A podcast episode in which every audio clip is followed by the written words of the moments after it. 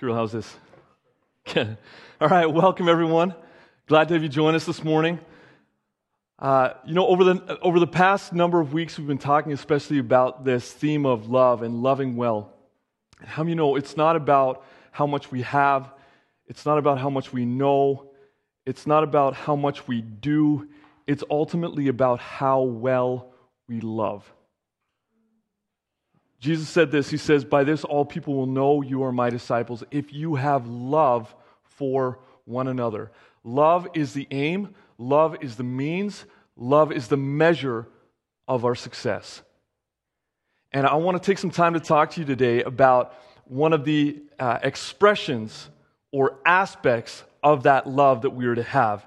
And so we're going to look at 1 Peter chapter 4 verses 7 to 11 together this morning. And it says there, the end of all things is at hand.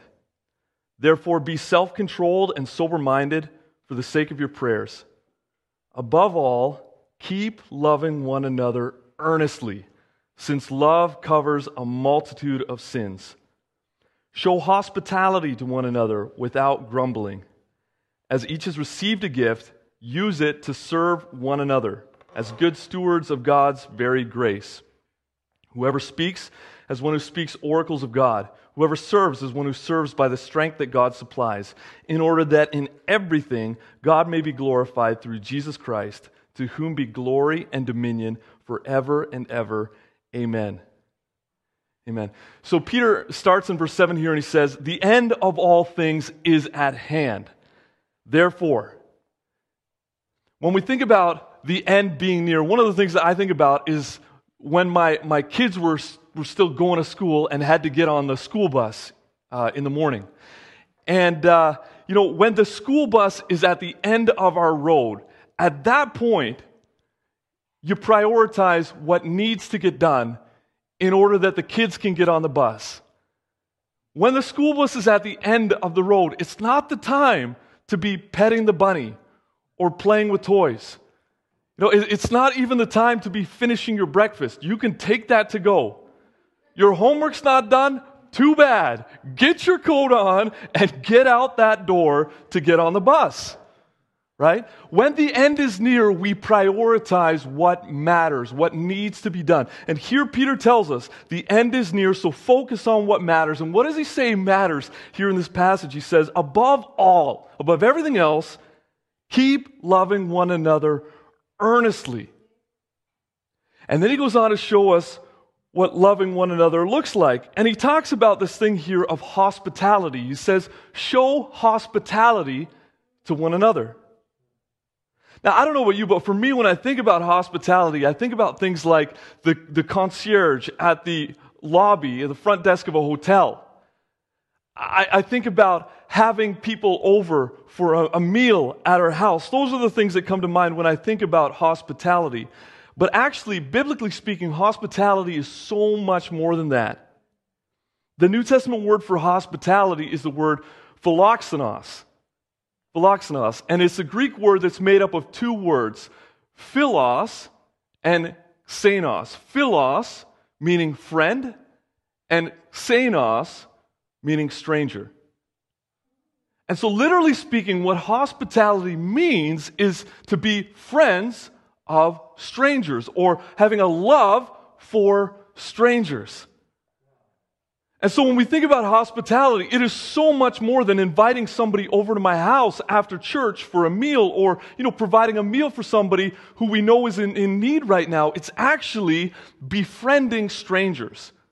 It's actually loving people that we don't know, that we've never met, inviting them into our house and making them part of our family. That's the biblical understanding of hospitality.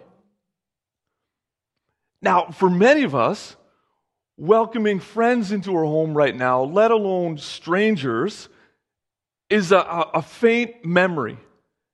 It's a, a, distant hope that we're clinging onto these days. One day, things will open up. One, one day, soon, and, and very soon, by the grace of our Lord Jesus Christ, things are going to open up. We will actually be able to have people over again at, at our house.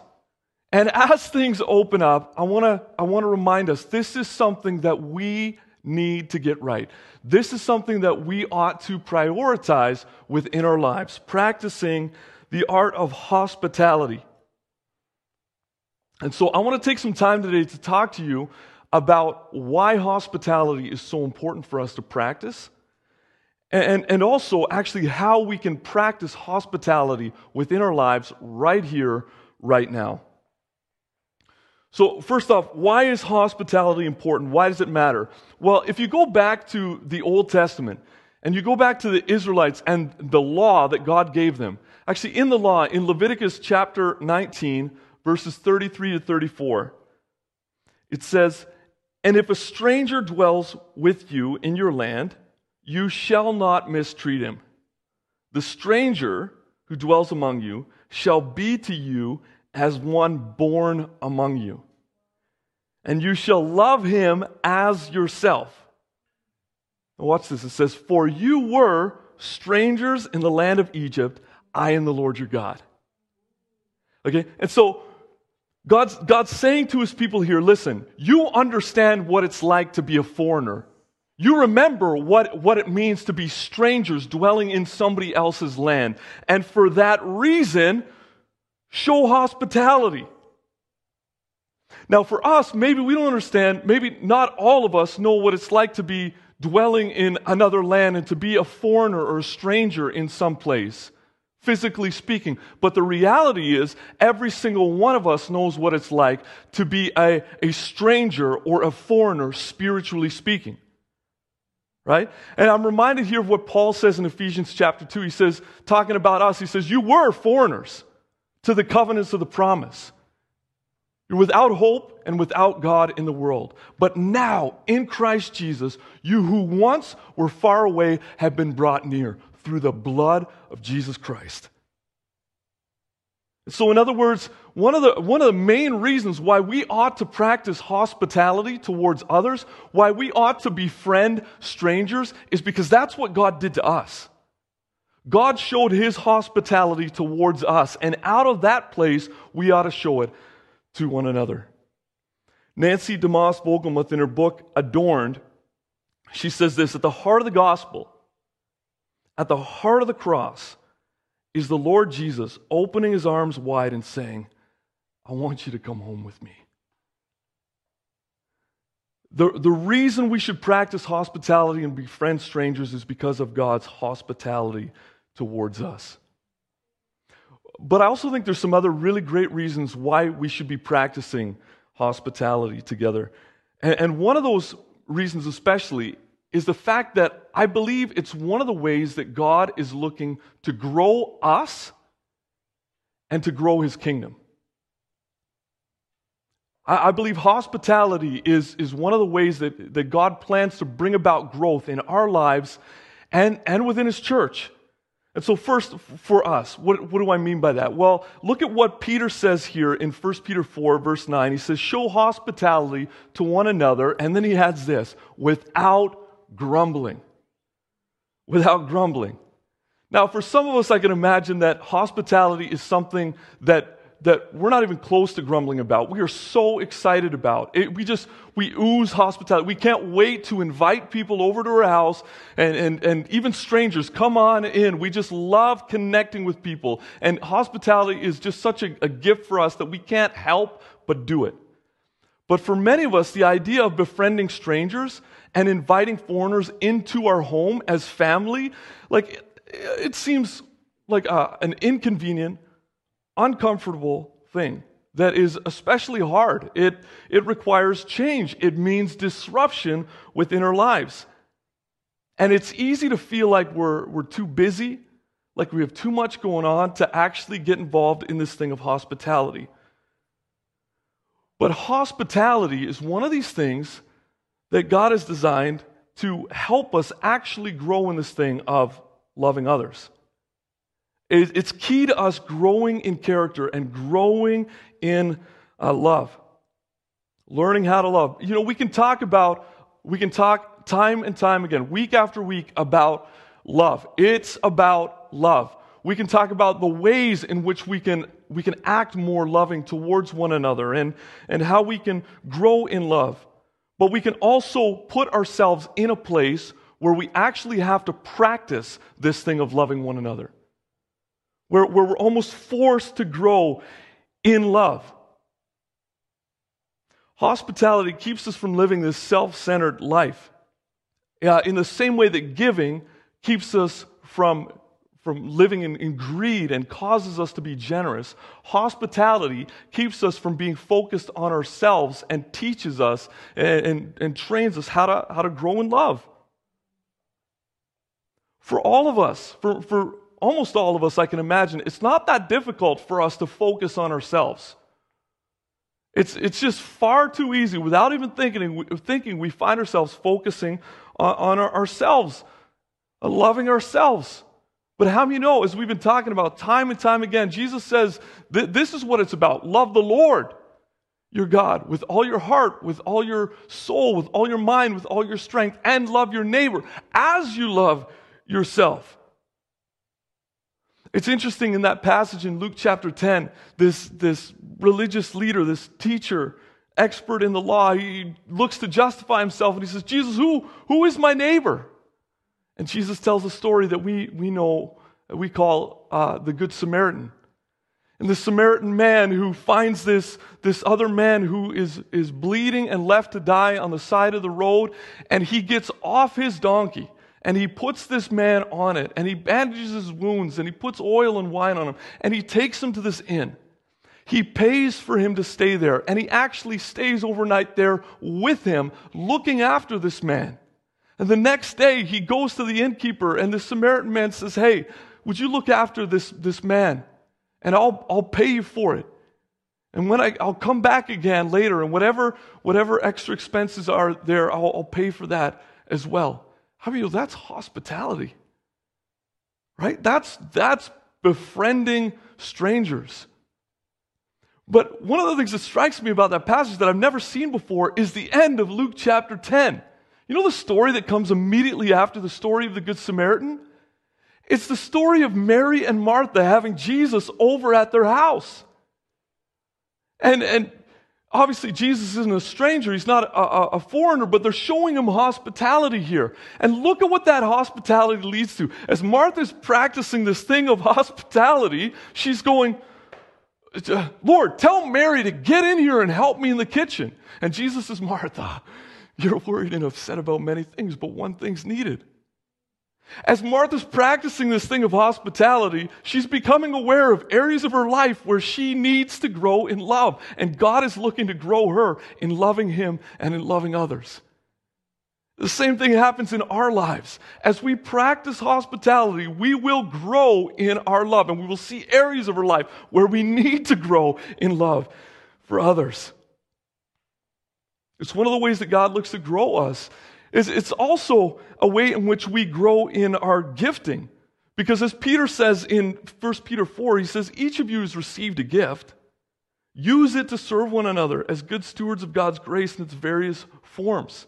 We've all received a grace gift. We all have a measure of God's grace on our lives that's not for us to sit on our fanny and feel good about ourselves, but it's actually for us to use to bless others, to be a blessing. We are, we are to be a channel of His blessings, to have those rivers of grace flow through our lives. And each one of us carries a measure of grace. How do we grow in that grace? It's by using it, it's by practicing it, right? And hospitality is part of that process. So, hospitality is important for us to practice because it's a means to God growing us. But it's also a means to God growing His, his kingdom. I mean, you know, we're not just to pray for his kingdom to come and for his will to be done, we're to demonstrate it. We're to walk it out. We're to live it out. And one of the ways to do that is through hospitality. In Mark chapter 1, Jesus begins his earthly ministry by proclaiming the kingdom of God is at hand. By chapter 2, what do we see him doing? He's sitting down with sinners and with tax collectors for dinner. Jesus is befriending foreigners. He's befriending the outcasts. And one of the ways in which we see his kingdom advancing is through the dinner table. Chad Ashby, he has this quote that I love. He says, As it has been Christ's plan since the beginning of the church to advance his kingdom through dinner tables. One of the ways that God's kingdom is demonstrated and advanced is through hospitality. We see this with Jesus and we see it with his disciples. As he sends out his disciples, in, in Luke 9, he sends them out and he gives them power and authority to drive out demons and to cure all diseases. And he sent them out to proclaim the kingdom. And he says, Whatever house you enter, stay there until you leave that town. Hospitality plays a key role in the advancement, the proclamation, and the advancement of the gospel. Same with the early church. You look at the early church, and in Acts chapter 2, it talks about how there was no one needy among them, right? They, they shared everything in common. They continued to meet in the temple courts.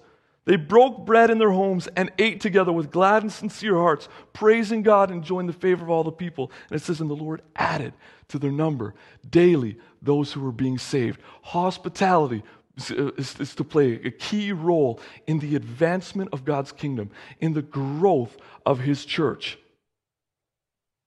And for these reasons and a host of others, we should, as Peter said, or as Paul says in Romans 12, verse 13, he says, seek to show hospitality. Don't wait for hospitality to come knocking at your door. Seek it out. Pursue it. Look for opportunities to be hospitable, to befriend strangers.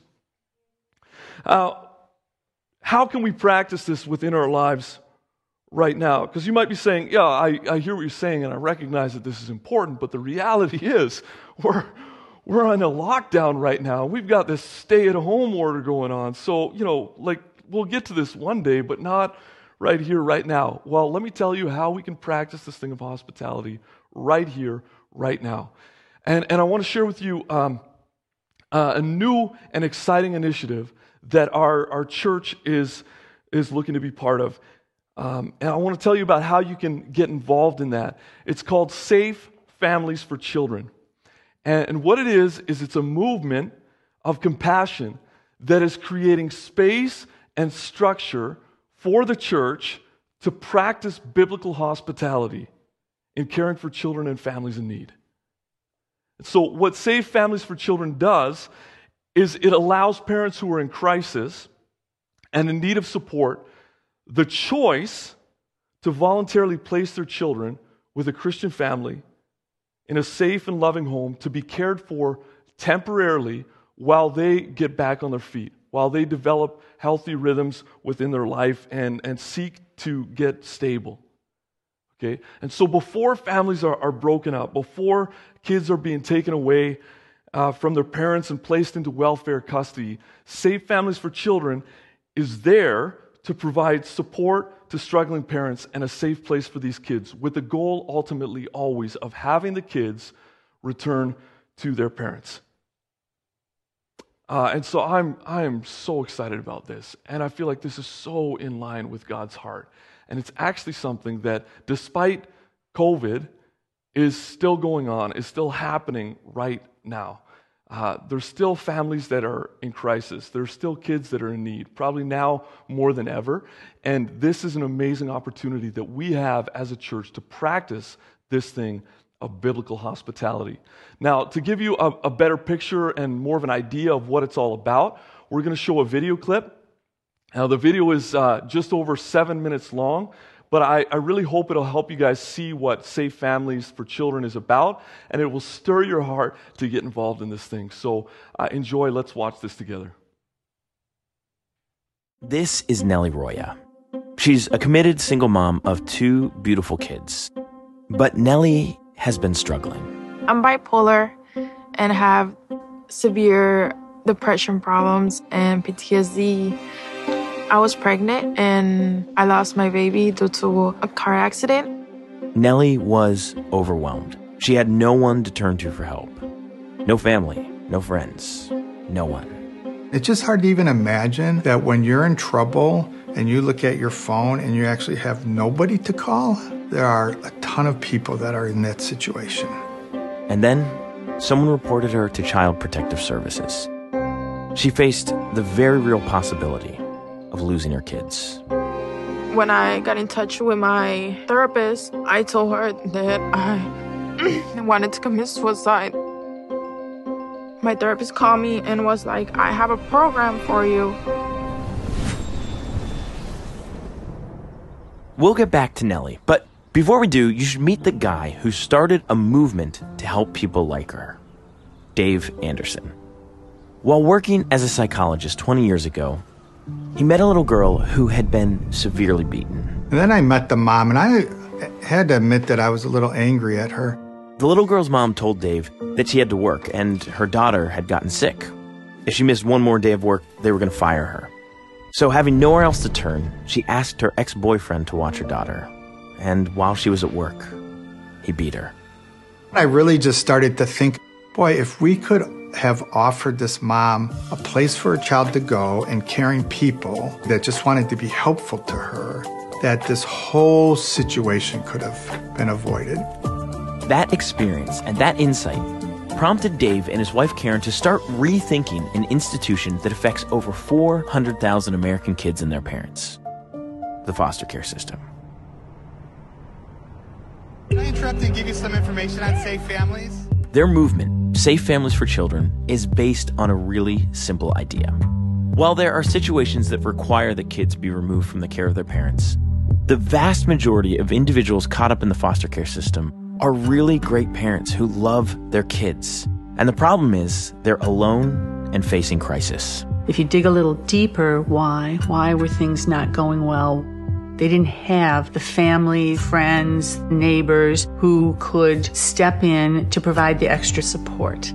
We believe that that parent is capable to be the parent that their children need them to be.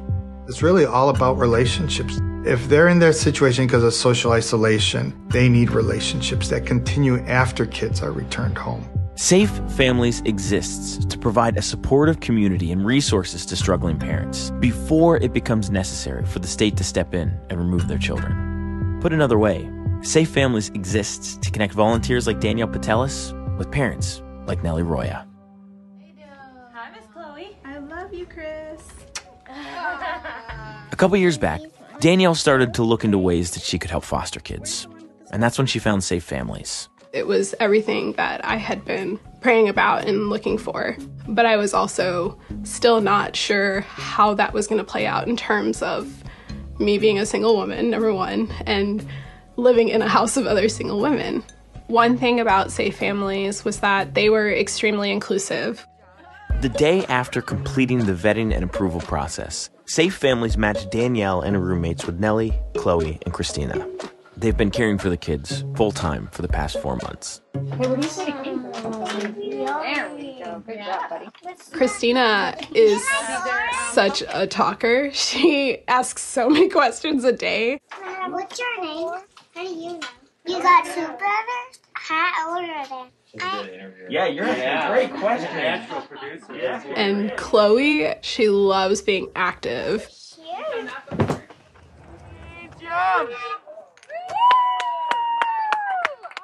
Yeah! The whole goal when we started this as a house was to have hospitality for whoever we would be serving. But I think it kind of went to the next level with Nellie because she and I just clicked. I tell her it's kind of hard for me to make friends or maintain a friendship. And with Danielle, it's like they have become like my heart family. What do you mean your heart family? What do you mean by that? I'm gonna cry on this one. I'm sorry. I I don't talk to my family at all. Personal issues and with them I feel like with her I can talk about anything and Laura too. She's both of them I have like I had talked more to them. So it's really amazing. Sorry. It's been such a blessing to to be her community and this isn't something that's going to be temporary. We've all become their aunts and that's going to be something that even lasts for a lifetime. That's so cool. Sorry, I started tearing up. It's just really cool. Yeah. Nellie is still struggling, but with Danielle and her roommate's help, she's starting to get back on her feet. Since their founding 15 years ago, Safe Families has facilitated nearly 50,000 hostings, and most significantly, sees parents reunified with their kids 95% of the time. Now, for context, that's nearly double the reunification rate of the foster care system. But Dave feels like they're just getting started. He has a very ambitious dream for the next three years. He wants to get to 1 million volunteers. And Dave understands that not everyone can host, which is why Safe Families has created numerous ways that individuals can be a part of this transformative community of support. And if they can make it happen, if they can get to a million volunteers, they believe that they could prevent tens of thousands of kids from entering the foster care system. We could take out all the kids that don't really need it so the system can only care for those that really need it. It's just incredible to think about the opportunities that we have. I've done a lot of home studies of people willing to do safe families. Some of them are big, extravagant, fancy homes. Some of them are small apartments and everything in between. Safe Families is not a program. Safe Families is a movement. Ordinary people who just are taking a step to make a difference in the lives of people who need it.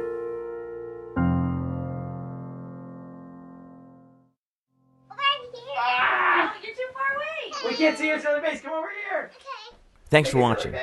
To learn more about how you can get involved, visit safe-families.org.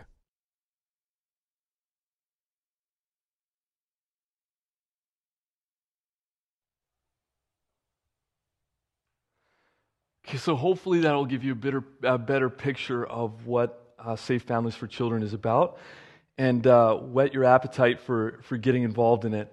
Uh, obviously, this is uh, American statistics, but Safe Families has expanded in many parts of Canada as well as in the UK. And, uh, and it's so important here right now. Uh, as Lee shared last week, on a, on a monthly average in Ontario alone, there are almost 10,000 kids in the foster care system. That's just Ontario. Think about that.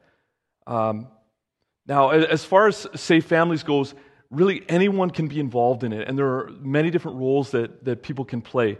You don't have to be married, you don't have to have a huge house, and you don't have to push pause on your life in order to practice this thing of hospitality.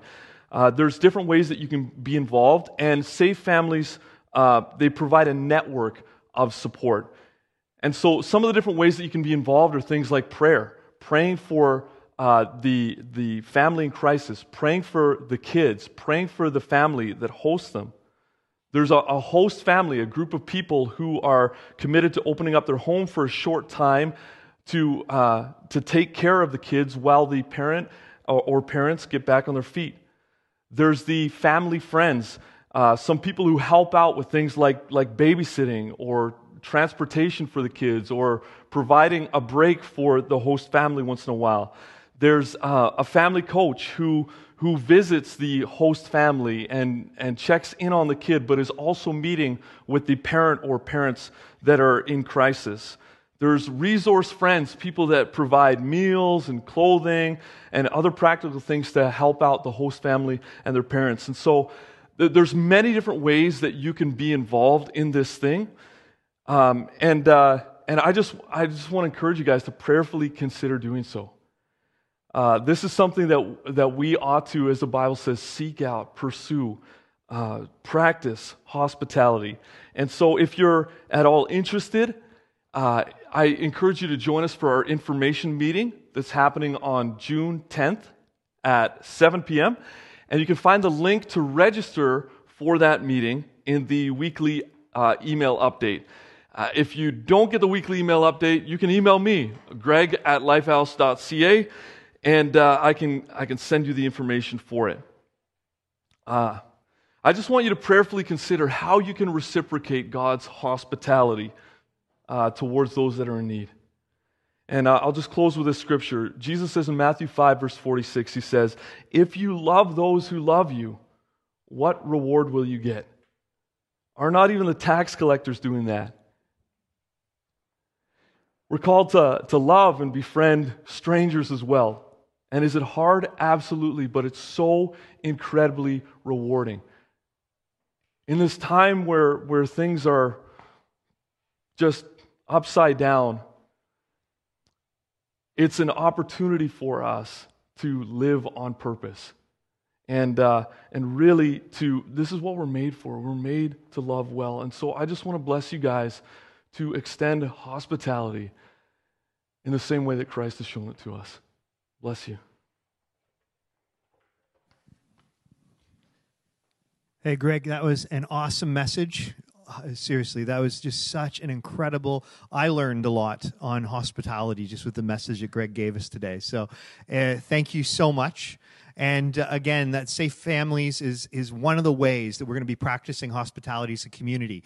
The community cafe that we're talking about is another way we want to be practicing hospitality as, as a community. And I just want to encourage you as you listening to this this morning as well, the recognition of us opening up our homes, you know, to one another. And that's we're going to have that opportunity again soon. Where is you know, as opposed to Uh, just having a few life groups. Imagine if we had like homes open everywhere across the city and region where you were opening up your home, inviting people to dinner, and discipling people, giving an opportunity for people to come to know Jesus and be part of a community. There's so many ways for us to practice hospitality. And I hope you see this direction that we're going in as a community where our focus is about living the gospel not just learning about it. You know, that it's about our everyday lives. It's about Jesus being there in our life every day and us practicing the kingdom, living the kingdom out every day with the people that God brings around us. When I was in Cuba, I was amazed at just at how in in in a 10 year period the gospel was just spreading like wildfire across the island and it was spreading through a bunch of people connected together not not a bunch of people independently but a bunch of people working in together and just opening up their homes to their neighbors and peop- and others and sharing the gospel with them. And through that thousands upon thousands upon thousands of people in a communist nation without church buildings were being saved and that can happen here in our city by us opening up homes to the those children that need a place, to families that want to learn about God, you know, to strangers, and just being the people that Jesus has called each and every one of us to be. The gospel is incredibly simple, and may we live it out well. I encourage you. Know, this is a message I'm going to listen to again from Greg to make sure that I'm practicing hospitality well in my life. May we all do it and do it well. And may you have the most incredible of weeks. Take care.